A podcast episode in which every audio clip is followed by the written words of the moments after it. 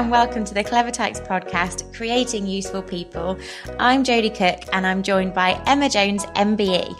Emma's the founder of Enterprise Nation, which she set up in 2006, the UK's most active small business network.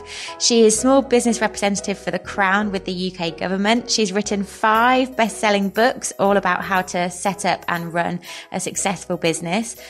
Emma received her MBE in 2012 for services to enterprise, and she's been described as being on a mission to make Britain the most enterprising nation. And so now, what I'm trying to get to the bottom of is what's made Emma so enterprising. Welcome to the show, Emma. I'm so excited to have you here. Thank you, Jodie. Lovely to be here. So, we are really trying to find out those childhood influences that create such enterprising people. So, if it's okay with you, we're going to get straight into it. Tell us about your upbringing. How would you describe your upbringing? Yeah, so it's interesting actually. Just as I heard you speak during the introduction, it does kind of take me back to the beginning. So, I grew up in a household where my mum ran her own business. And many times since over the years at Enterprise Nation, many times people have asked me, do you think people are born entrepreneurs or do they become entrepreneurs? And the one idea that I never want to give people is that if you're not born into a home of entrepreneurship, that you can't start your own business. So I think everyone has got a business inside them. I think everybody has got the capability to start a business. But when I did grow up in a home where my mum ran a business, the thing I guess that hugely helped me, not that I realized it at the time, is that you just then grow up thinking that running your own business is the most normal thing in the world. So my mum ran restaurants. She, my mum and dad got divorced when I was young. So my dad was kind of living elsewhere. So to kind of pay the bills, mum started a first restaurant and then she kind of did really well. So I guess my childhood memories were literally working in the restaurants and coming back from school and sitting around the dinner table talking about cash flow, which sounds really sad now. But again, at the time, it was just normal. We didn't know, my brother and I just kind of didn't know anything else. And actually, one of the other things, when mum was running these restaurants, so kind of in my teenage years, I would work there at weekends. And at the time, I hated it because I was like, Mum, all my friends are going out to play and I'm having to work and wait on in this restaurant. But the thing that that really helped me with, I guess, was kind of a work ethic. So for me now, working at weekends again, it's just kind of what I've grown up with. So I, I continue to do that because that's all I've ever known. So I guess being surrounded by this kind of nature of self employment probably helped me when I went about kind of starting my own business because a lot of people, when they're thinking about starting, and Jodie, you know this just as well as I do, lots of people think, is it a terrifying thing to do? You know, I'm considering leaving my day job and starting a business. Is that too risky? You know, will I manage it? Will I financially be able to cope? And I think when you've just come from that background, it doesn't feel quite as terrifying to kind of uh, make that move. So that was kind of how it all started. Brilliant. So cash flow around the dinner table, working in a restaurant. So what, from what age did you work in your mom's restaurants? It was pretty young, and it is a conversation around the dinner table now because I've got three nieces who are my brother's girls, who are, to be fair to them, all at work, but they didn't start work until the age of about 16. So the story we do say to them is when my mum had her first business, which was a takeaway joint. My brother was probably about 10 or 11 when he first started, and he wasn't tall enough to reach the till. He was the cashier, that was his job.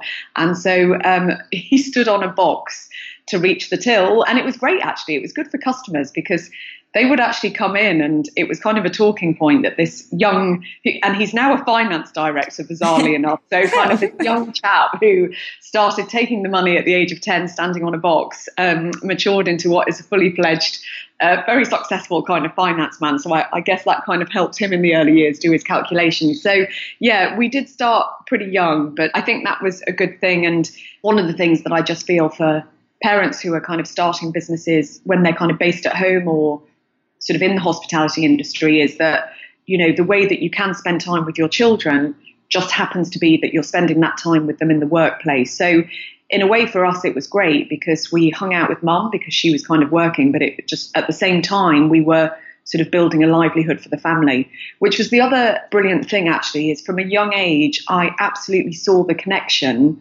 between the hard work that was put into the business and then the benefits that as a family we got from it. So I remember one summer, kind of the business was doing really well. So we kind of had this amazing car. And you only knew that that came from the fact that the takings in the business were, were doing all right.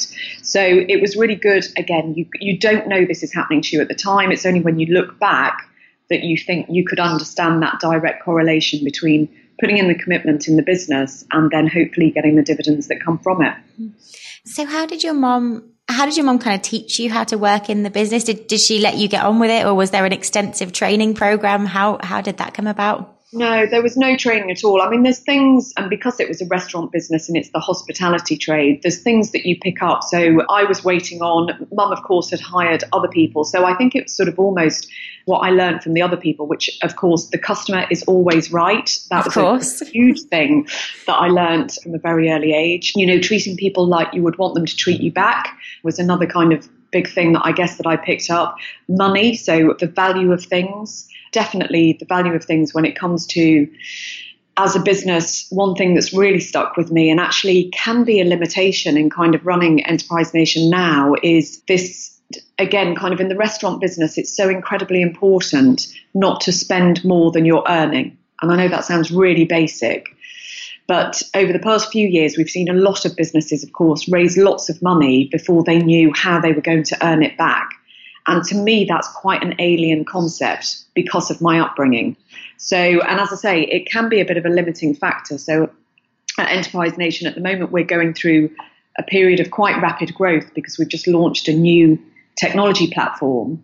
And I think one of the things that could potentially kind of be holding me back is this incredible commitment to not spending unless I know we'll be earning more than we're kind of spending. And I think sometimes when you look at high growth businesses, there tends to be more of the feeling of spend it and the money will come but I just need to see that kind of, you know, the earnings come in before making the commitment to spend. So I think that was one of the things that I also picked up is just all the time it had to be that the earnings coming in were higher than the costs going out. So it's interesting. Hopefully lots of the things that have come from my childhood have been beneficial. So kind of that commitment to working hard, making the connection between putting the hours in, getting the results out. But I think one of the things that could be that limitation is this unending belief I have that you have to earn more than you spend. yeah, I understand. And especially when you've got so many, say, tech companies trying to earn rounds and rounds and rounds of funding before even making any revenue, I can imagine that that would be a complete it doesn't it doesn't quite fit does it when you've been used to always making sure that you're always only spending what you're earning which which seems such common sense at the same time it does and it is a mindset and it's interesting actually because there's a gentleman who sits on our board and he is involved with another company, which is one of those companies that's gone from rounds and rounds of financing. So the whole time I've known them, all they've ever done is go and raise money. I'm not going to mention who the company is. And it's really interesting because this guy who sits on the board, he kind of has these two very different businesses. So Enterprise Nation, where we did actually take on an investor in December last year, but we've kind of never other than that, kind of taken external funding. We've always generated a profit, etc.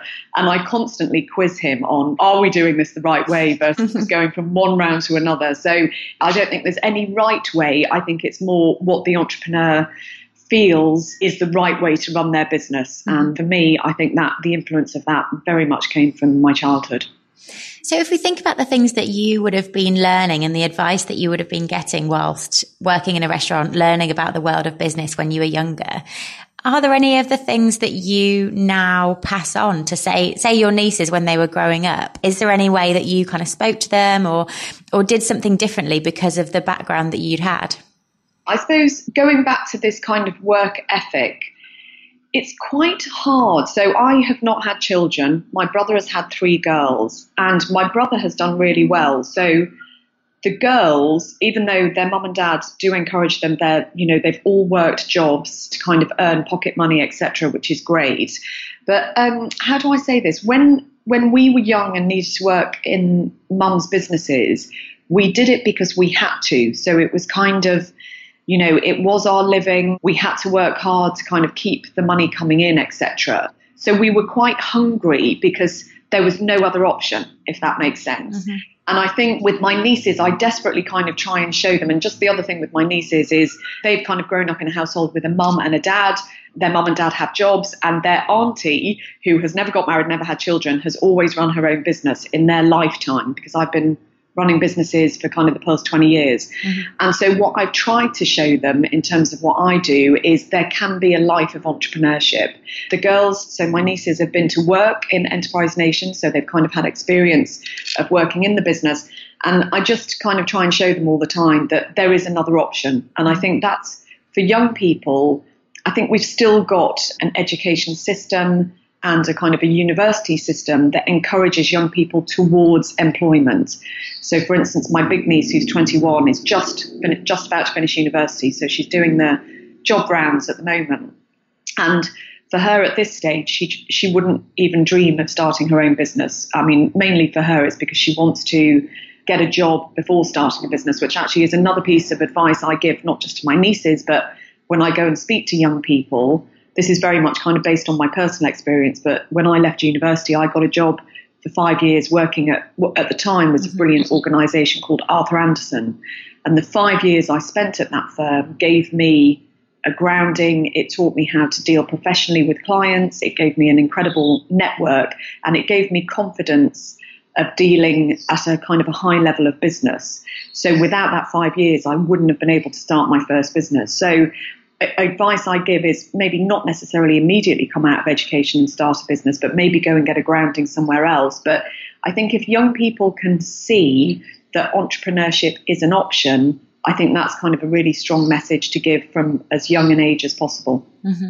And so you mentioned confidence there. And that is actually something I was going to bring up with you specifically because I know that through Enterprise Nation, you've met with tens of thousands of business owners. And I saw you on national TV introducing the prime minister at their um, party conference a couple of years ago. So first, what, what always strikes me about you, Emma, is that you remember everything everything that someone has told you about their business, you will remember it. And also that you do have this incredible confidence. So what, what is the root of, of your, your incredible memory and your incredible confidence? Wow, it's funny. In the team, actually, they always joke with me that I remember the names of business owners, what they've done, etc. And I guess my flippant reply to that is they always say elephants have good memories. So I'm always, I think I'm just like an elephant. No, the memory thing, it's interesting. When people do say, wow, how do you remember that I told you that, etc. And Jodie, honest to goodness, I just really think it's that for me, I find every business owner I meet desperately interesting. I think the story as to why they've started out is interesting. I think what they're doing is great because for me, every small business owner is just a, a wonderfully positive thing in society. So I guess I'm just really interested in what all of these businesses are doing. So it's a case of you just kind of take it in when people tell you. And you know if you just retain that i think that's kind of where the memory pieces come from is just that i'm just really interested in uh-huh. what all of these businesses are doing. And just the other thing actually is connecting people to others. So for instance last night we had an event for entrepreneurs who've just been part of a startup training program. And there's a great young entrepreneur. He started a drinks business called Ooze. And he's still at university. And he said, you know, who should I be talking to? Anyway, I reeled off about four names a guy called John Stapleton, who started New Covent Garden Soup Company and now looks at helping young food startups. The guy who runs the Tossed food chain, Vincent McKevitt, who's always out kind of looking for young entrepreneurs with kind of food businesses. And for me, I almost kind of need to know what all these businesses are doing. So I can say to Ooze, these are the people that you need to talk to. So I guess our job at Enterprise Nation is we help people start and grow their own small business.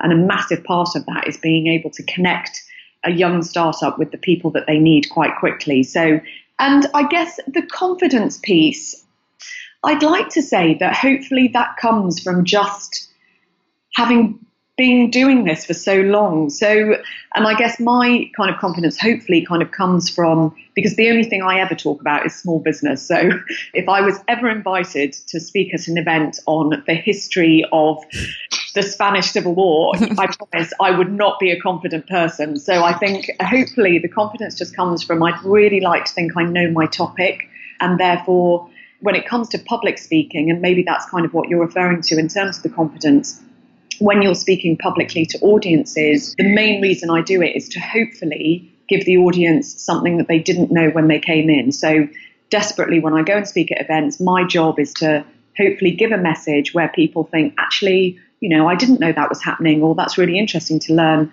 that that's going on. So, it's kind of my job to be on top of my game to understand everything that is happening in this, you know, very specific market of small business and kind of give people that information. So hopefully that's kind of what delivers to me the confidence is hopefully my ability to kind of do that job.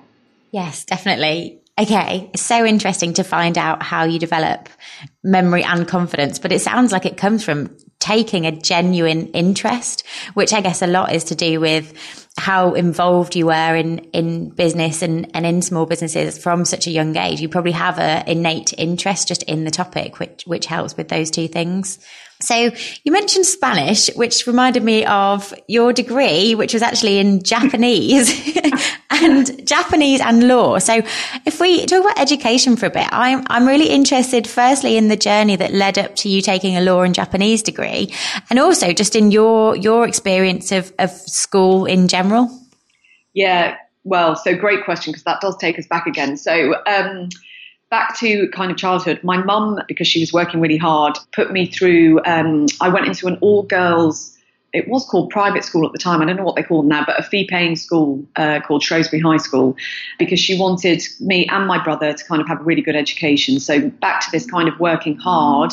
I always knew that kind of school fees were being paid because the kind of hard work was going into the business. So I spent kind of, I guess, up until sixth form at this great school, um, which it was all girls. They help you build confidence, which is brilliant. But by sixth form, mum thought I was getting a bit too um, fond of myself, so a bit too snobby. So she was like, "Right, you have to come out of this school because it's it's done well, but you need to have different influences." So uh, the only way I can put this is I was sent to a place called Concord College, and it's probably one of the best things that ever happened in my life. So I lived in Shropshire. This amazing college called Concord College is based in a tiny little place in Shropshire called Acton Burnell.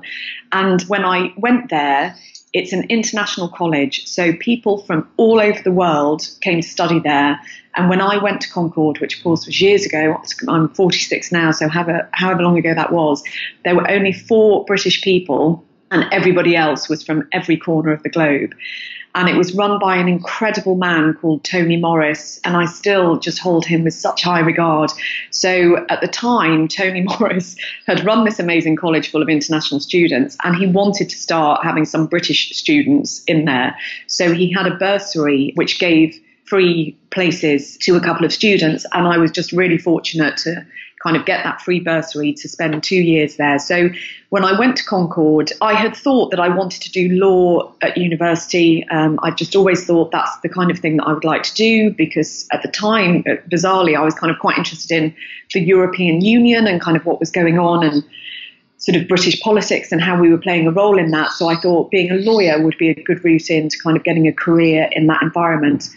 And I went to Concord and kind of fell in with all these fraternities from Greece, from the Middle East, and the Japanese. So I kind of made friends with some of the Japanese students. And at the time, so this kind of shows how long ago it was, the Japanese economy was absolutely on the up. So Japanese companies were investing in the UK. Their economy was flying. I mean, their economy is still very strong, but this was kind of at the height of the Japanese economy. So I just I'd started to learn Japanese a little bit from my friends at college, and I just thought, and I somebody said to me, Cardiff University had a degree in law and Japanese. It was the only place that did it, and so I just thought, wow, I'm just going to combine the two because. You know, hopefully, if I have the language skills as well, that would kind of help me in my career. Took my A levels at Concord, um, begged Cardiff University for a place on this kind of first course, and yeah, went to start my law and Japanese degree. So it was quite unusual. I don't even know if they're still doing it, but it was a phenomenal couple of years in the UK. I have to admit, Jodie, I may the so the structure of the course was two years in Britain, and then the third year was due to be spent in Japan. And at the end of my second year, I had maybe partied a bit too hard at university. so my professor said to me at the end of the second year, You're not going to Japan because your results are not good enough. And again, I had to beg him and say, I promise I will improve if you let me go. So I spent a third year in Japan, which um, that year sorted me out and kind of brought me back to the kind of, you know, you have to work hard to get results because if there's one place that can teach you the value of kind of working hard, it's Japan because everyone there has such an incredible work ethic. So that was an amazing year. And then I came back and finished off the degree back in the UK. So you had, so you had working in your mom's restaurants and then going to school, which you then swapped for a college and then swapped for university. So how, like what, what different things did each of those very, very different educational establishments all teach you? Yeah, wow. I've never really kind of thought of this. I guess at Shrewsbury High School, um, it was very much the confidence piece. It was a school where, of course, you were encouraged to do your best. You know, every school kind of does that. But there was a certain, and because it was for all girls, I guess there's a certain underlying, I never sort of really realized this at the time. There was an underlying, you know, come on, you're young girls, you can do anything. So it was, it gave you really kind of hopefully not arrogant confidence. That's the kind of where you've got to be really careful in, in sort of getting that balance right. That it gave you confidence to go off and do hopefully kind of good things in the world. So I think that was the Shrewsbury High School input. And then the Concord College was definitely the international angle. So, you know, I was just surrounded every day, every day because we used to go in on a Saturday as well. It was a school, it was a boarding school. I was a day girl, but I would go back in on a Saturday morning for double economics. uh, that was fun. And there it was just learning about all of these cultures. And it was really interesting because, and the school is still very successful, it's still going strong. It's like a microcosm of how the world should be because you literally have got people from Saudi Arabia living in a next door dorm room to somebody from Kenya, next door to somebody from Shanghai, and everybody gets on. And yes, you know, people tended to stay in their country cliques. So, you know, the Greeks would all hang out with each other, the Japanese would all hang out with each other, but ultimately everyone lived, studied, ate, worked under one roof. So that was just an amazing two years in, in looking at, wow, look at all these cultures and understanding different behaviors, but ultimately, you know, can we all just kind of work towards one vision? So that was kind of Concord. And then university was this, you know, I got it wrong for the first couple of years, and then it was understanding how to try and rectify things. And then Japan, um, just a special year in its own right. I started my first business in Japan actually. So when I was there, I lived with a Japanese family. It was kind of a homestay for the year, but I was also at a Japanese university. And so I set up, I have to be careful on this actually, because I, so I set up a, a school teaching English to Japanese kids. And it was possibly one of the most financially successful things I've ever done. But I have to be careful because we never told the tax authority we were doing this. So it was all very cash in hand, which I probably shouldn't admit to. But yeah, so my first business was started in Japan. And that, you know, just kind of living in a country like Japan for a year changes your approach to most things because it's very different from Britain, very different way of living. And yet, the Japanese, as I say, they're very focused on building their economy a very interesting country because it's just from its history, where it's going, etc. So that was just kind of an interesting experience in its own right.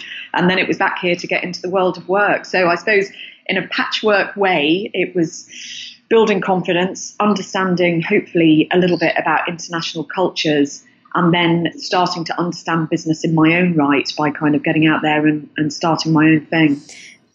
So during all that time then, we've talked about your your mom, but did you have any other role models or were there any teachers that kind of especially singled you out and and gave you advice or that or that you looked up to? Yeah, I guess, and I probably shouldn't. It sounds like my dad didn't exist. So um, my dad is very present, and in fact, it was his 70th recently. And the big thing that I said about him is he's the one who's taught me how this kind of concept of, you know, treat others as you would wish to be treated yourself. So definitely kind of influences from my dad.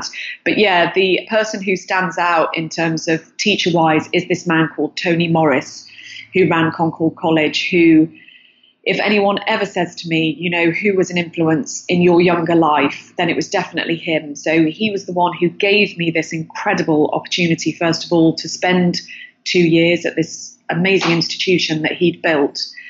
And I guess in him, just incredible man. He lived on site, so his family lived in a house right next door to the school. And it was just a 24 7 job for him. He'd got people all from all over the world. So naturally, like all of these lives in his hand, um, all hours of the day. So if anything happens to these students, it's kind of the buck stops with him, which I guess he was just why he was on call all the time. So I think what I saw from him was an utter commitment to what was a business. Concord College is a very successful business. And I think that's kind of what I picked up from him is again, this just concept of the more that you put into it, the more you get out of it. He then retired. Well, he is now retired, and he's he's kind of revered around the world by the Concord alumni. So, I think in him it was this kind of role model of put the hours in and you'll get the results out. So yeah, I think it was Tony Morris for me who was the other big influence. Where did you first create your own definition of success and, and what success looked like? And did you have a particular version of it in your head from, from when you were quite young? Oh, that is a very interesting question. I think I'm still trying to define it, Jodie. So, um, when I guess I first started in business, I set kind of metrics of you know, I'd like to run a business with a million pound turnover. I'd like to run a business that hires a couple of people. So it's kind of having gone through sort of steps like that. I suppose the one thing about success is it just kind of keeps on changing.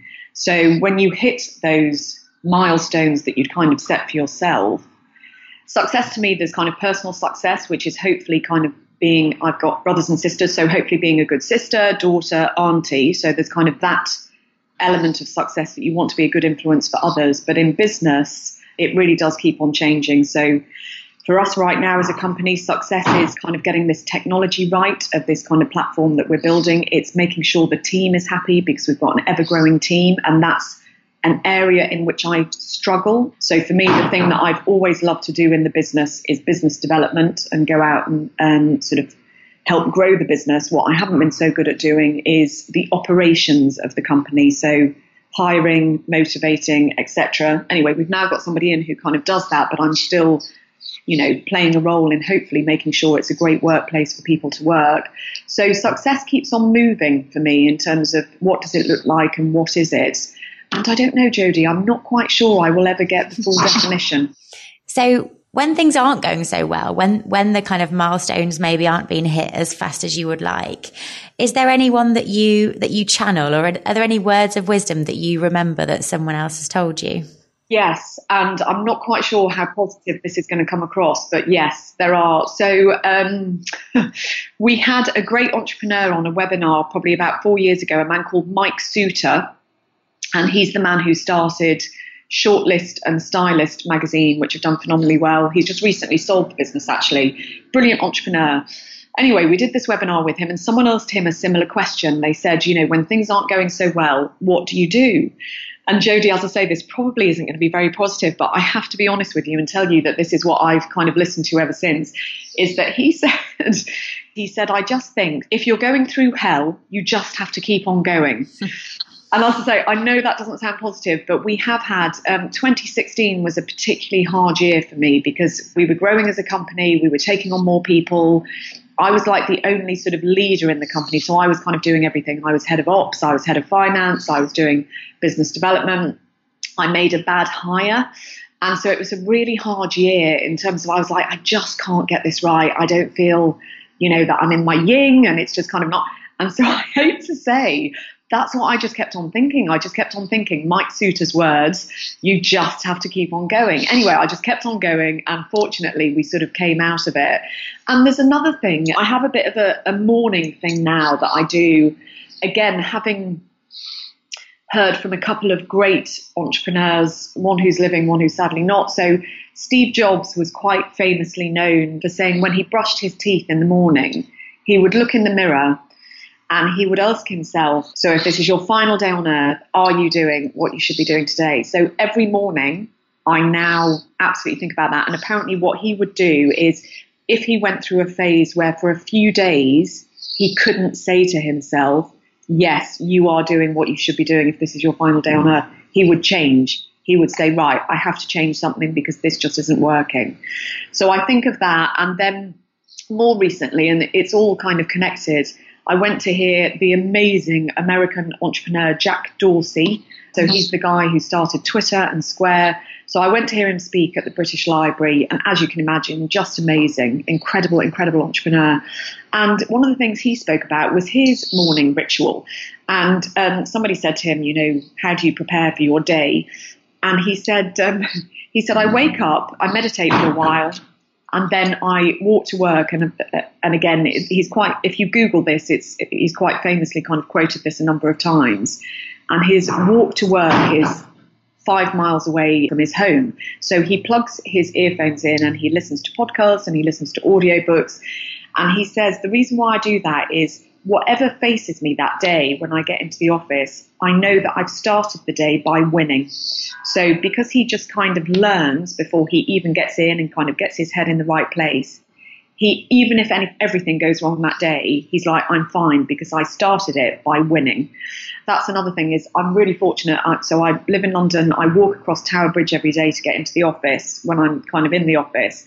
And so now each morning I just kind of think to myself as I'm doing the walk, I'm I think, right, heads up. So kind of lift your head out of the day to day of the business and just kind of think, you know, what is it you want to achieve today to kind of take this business further? So I guess that's an assortment of people. It's the kind of Mike Soutar, you know, if everything's going wrong, wrong, you just have to keep going. But on a slightly more positive bent, it's kind of also the Jack Dorsey, you know, lift your head up, think about where you're taking this business, what your original vision was, and kind of get yourself in that mindset before you start the day. What you said about if you're going through hell, keep going. I want to propose to you a slightly alternative one that, that might sound happier, but I always think, um, like the similar, but when you're like when you're going through hell, that the best view always comes after the hardest climb. Beautiful. And it reminds me so much of mountain climbing because you know that when you're knackered, when you're starving, when you, I don't know, you need the toilet, you feel like you want to give up and turn around, that's probably when you're right before the summit.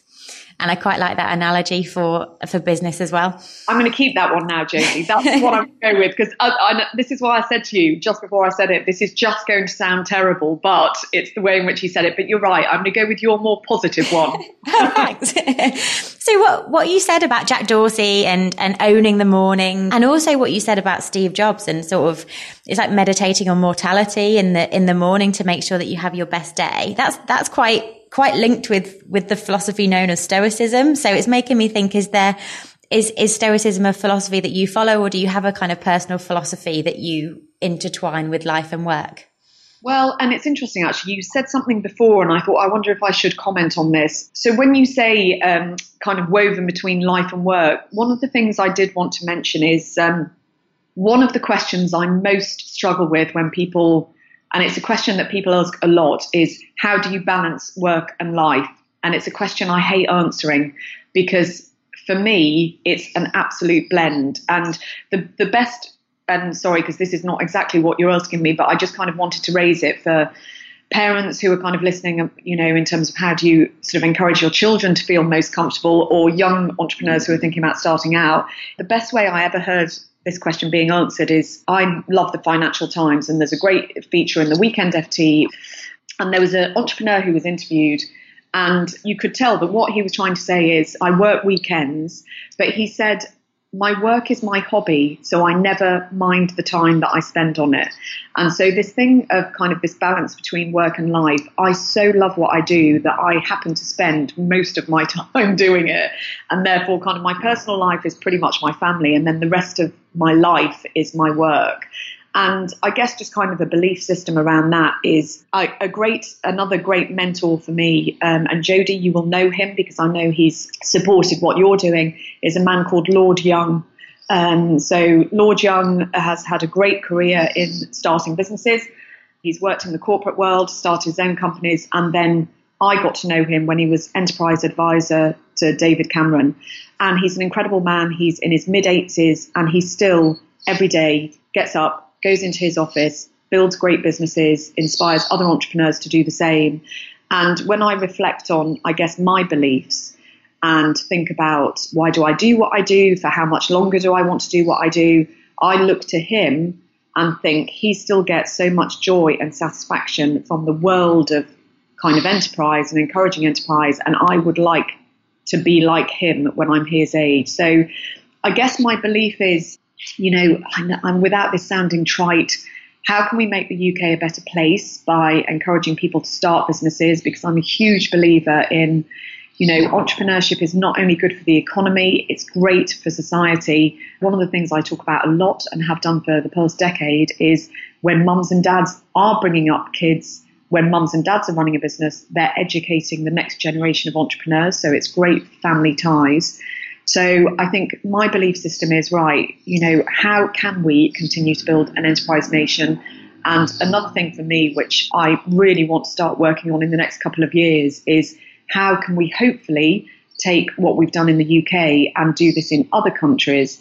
Because the one thing I don't think any organisation has quite done yet is connect up countries in a really strong way to say, let's all be bound by entrepreneurship. And again, not sounding too trite, but when you look at troubles around the world, I just quite often think, and I know this sounds terribly simplistic, but if people had businesses, they literally wouldn't find the time to fight each other because they'd be thinking, right, how am I growing this business? What good am I doing?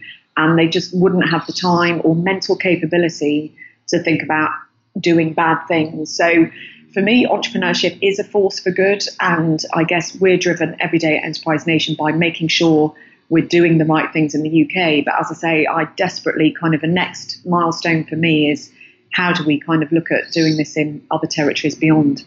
Yeah, absolutely. Such and such a worthy cause. And I am fully confident that you will achieve that as well.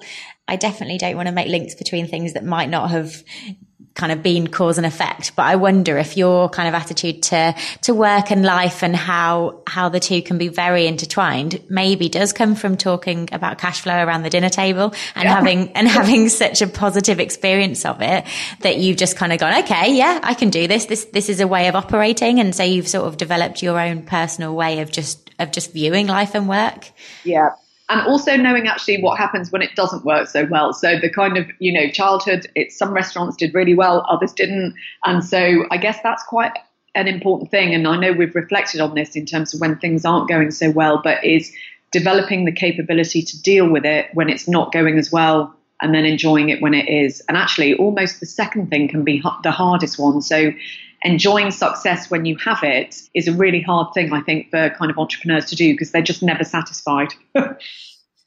And so if we just, just final question from me then, because I know that a lot, a lot of our, um, of our podcast listeners are, are parents, but also a lot are entrepreneurs. So maybe from, from when you were younger and from your view on it now, what, what is the advice that you'd leave people for when things aren't going so well? What's the, what what is the stuff that they should kind of channel to to be able to get through the harder times? Yeah, good question. I think one thing which again helped me, and I probably didn't do enough of it when we were going through the hard times, is find someone to whom you can turn to. Um, for a lot of people, it can be their spouse, you know, their uh, someone in their family. For me, at the time, I had someone who who now sits on the board, but he was kind of like a business advisor. So I would you know, buy him a glass of wine and kind of say, you know, this isn't working. And in, in a way, he would not give me the solutions. He would just allow me the space and the time to vent this. Because, of course, one of the things, and I know we haven't necessarily kind of touched on this, but um, when I started my first business, a business called techlocate.com, it was me and a business partner. So we were 50 50, and it was quite a short lived company because we sold it within two years. However, as we kind of started, grew, and then sold the company, whenever I had something on my mind or that I was concerned about, I would always turn to my business partner naturally because, you know, problem halved is problem solved. Enterprise Nation, I have been the sole founder of Enterprise Nation, so it's been one person starting, growing, etc. And that can be a lot harder because it, all of these thoughts, questions, concerns go on in your one head. So to have someone to whom you can just outline what's going on because you can't do this with your team. So one of the really important things is, as you're growing a business, is every single morning when you walk into that office, you know, Jack Dorsey like, you have to walk in with a smile on your face, positivity in your mind, and say, right, what are we going to achieve today? You can never let your team know that there's kind of concerns that are happening sort of internally. So for me, finding someone with whom I could talk that through was hugely helpful because just kind of sharing it it does make it kind of feel, you know, that it's resolvable. So I would say if kind of people are going through those kind of tough times, one is find that mentor, coach, person, advisor, whatever you would like to call them, to whom you can, you know, have these open and honest conversations. But secondly, as I say, just kind of keep on going. because just as we've spoken about, you will come out of it. And the beautiful thing is, you will come out of it stronger. And stronger to me is good because it just means you're prepared for the next time it happens. So take learnings from when things aren't going so well, you know, build that resilience and just keep on going. Keep on going, famous words. Thank you so much for, for joining us today. I've been so inspired listening to you. So where can people find out more about you if they want to? enterprisenation.com. So, um, yeah, our new beautiful platform. Um, which is hopefully where we're helping thousands more business owners connect with advisors. So, all the information about sort of my business is there and things that we're up to, events that we're running, you know, people that we support. Member stories is my favorite bit on that whole platform. So, yeah, www.enterprisenation.com is the place to go. Thank you so much, Emma. Thanks, Jodie. This episode was brought to you by Clever Tykes Children's Storybooks. If you want to support the podcast and help share our ethos of inspiring, enterprising behaviour, head over to clevertykes.com and order a set of the storybooks to give to a child that you know.